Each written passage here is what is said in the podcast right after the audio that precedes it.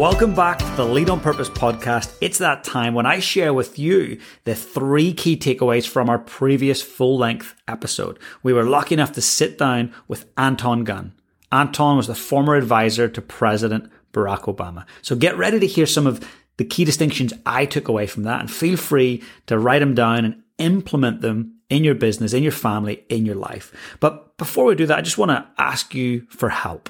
So I want you to help me reach more leaders, reach more people, connect with people who need to hear the podcast. And if you at all enjoy the podcast, then please can you take a minute or maybe even two minutes just to leave a rating and review on Apple Podcasts if that's where you listen to it.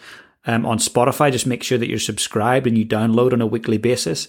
Those simple steps can help me reach so many more people. And I'm so passionate about this. I don't run the podcast uh, as, as my career. I do this for pure joy and for pure impact. So I would love for you to help me in, in spreading the word. And, you know, if you can think of a friend who you could just copy the link to this podcast and send it to them, please do that. That would be huge. So let's get into it. Let's have a bit of fun. First key takeaway. There's never a wrong time to start doing the right thing. That was just so valuable when I got that from listening back. There's never a wrong time to start doing the right thing. That could apply to your health.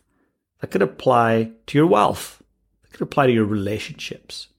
That could apply to your leadership. So where in your life are you doing something that you know you shouldn't be?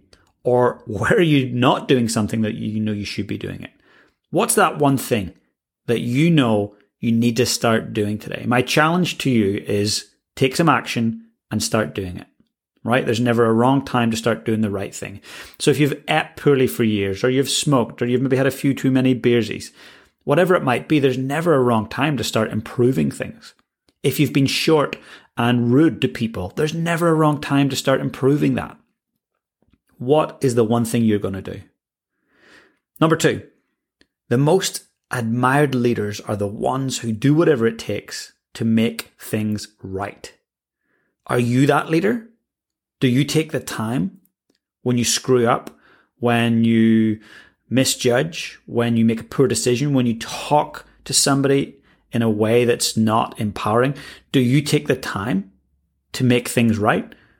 Well, look, this is the time to do it. This is the time to go, you know what? I'm a leader. I'm human. I screw up. And certainly I look back over the teams that I've had the privilege to lead and I screwed up so many times and I stepped over the line and lost my composure. But it's in those times and becoming aware of those moments that I learned to go back and make things right and lift that phone. And sometimes things are irreparable, but not always. Most of the time, they are absolutely reparable. Number three, Diversify your peer group. This was so powerful, right? Diversify your peer group.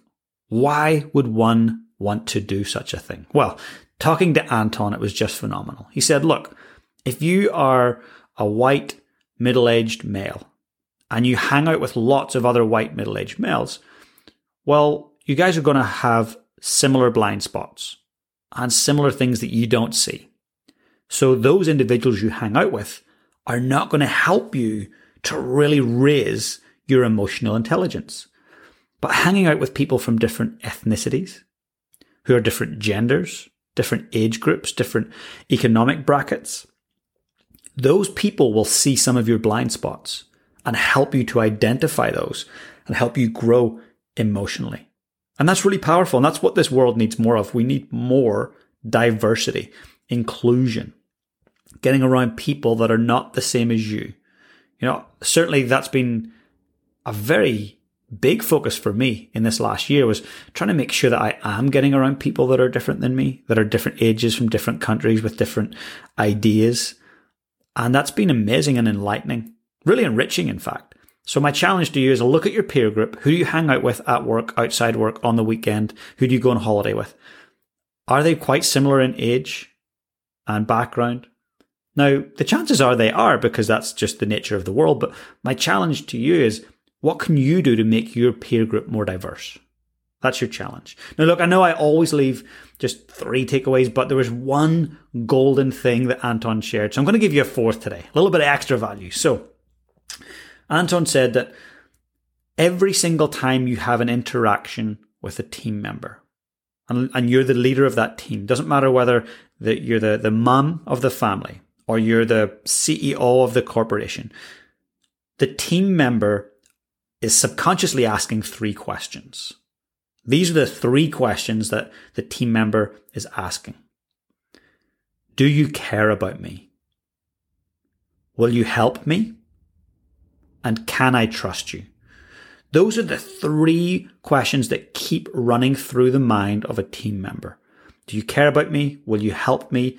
Can I trust you? You can see how that crosses over between family and work, right? You can see how that would be applicable on a team, say a sports team as well. So you need to make sure that you're not just answering those. You don't want to say, Hey, I care about you. I really want to help you and you should trust me. that doesn't work. It's through your actions that they see that, you know, do you care about me? If they're asking, does this person care about me? Well, that comes down to the time you make for them. Do you have time for them? Um, will you help me? Well, you know, in a professional sense, is are you able to help them do their work brilliantly? Are you able to help them progress in their career if that's what they want to do? Or do you hold them back? And then, can I trust you? It's a huge one. So, can they rely on you? Can they trust you? Or what you say and what you do, do those things line up? So, look, this is a short recap, but hopefully it was powerful. Hopefully, there was one distinction in there that you could take away and really apply as a leader, as a parent, as a community organizer, whatever it might be. I hope there's one thing, one gem in there. And if you want to go to your leader, if you report to someone and share one of those with them, it may be incredibly helpful. So thank you so much. And again, I really appreciate for those of you that take the time to leave me a rating and review and subscribe on Apple Podcasts uh, or over on Spotify. I so appreciate it. And please take a moment to share this with a friend that might enjoy it. And go back if you haven't listened to Anton Gunn. It was the most epic episode. Looking forward to connecting with you all soon, but it's time right now to get out there and lead your life on purpose.